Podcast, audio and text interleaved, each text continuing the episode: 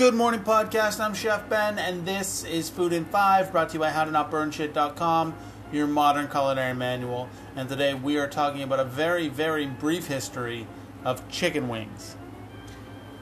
It all started in 1964.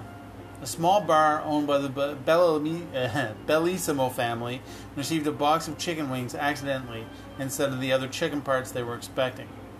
Not sure what to do with them, the wings sat in the fridge for a few days. Late one evening, the Bellissimo's son was hanging around with some friends when he asked his mom to make them a snack. In a stroke of genius, she decided to use some of the wings they had lying around. She put them in the deep fryer, and while they were cooking, made up a sauce of hot sauce, butter, and cayenne pepper. The wings came out of the fryer, got tossed in the sauce, and served with blue cheese and celery because that's what Mrs. Bellissimo had on hand. And just like that, buffalo wings were born. They were put on the menu the next day. For a long time, the buffalo wings were only found in and around New York. But then in the 70s and 80s, something weird happened. There was a big health craze which led people to buying only parts of a chicken rather than the whole thing. Things like boneless, skinless chicken breast. This led to byproducts and leftovers.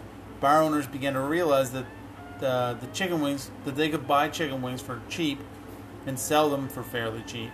They also realized that the salty, spicy sauce and the crisp texture of the wing made people want to drink more beer. And all of a sudden, everyone was selling wings. And they haven't really lost popularity since.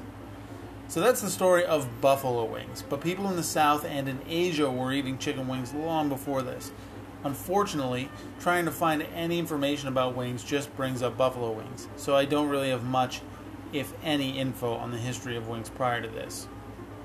So there you have it, a very, very brief history of chicken wings.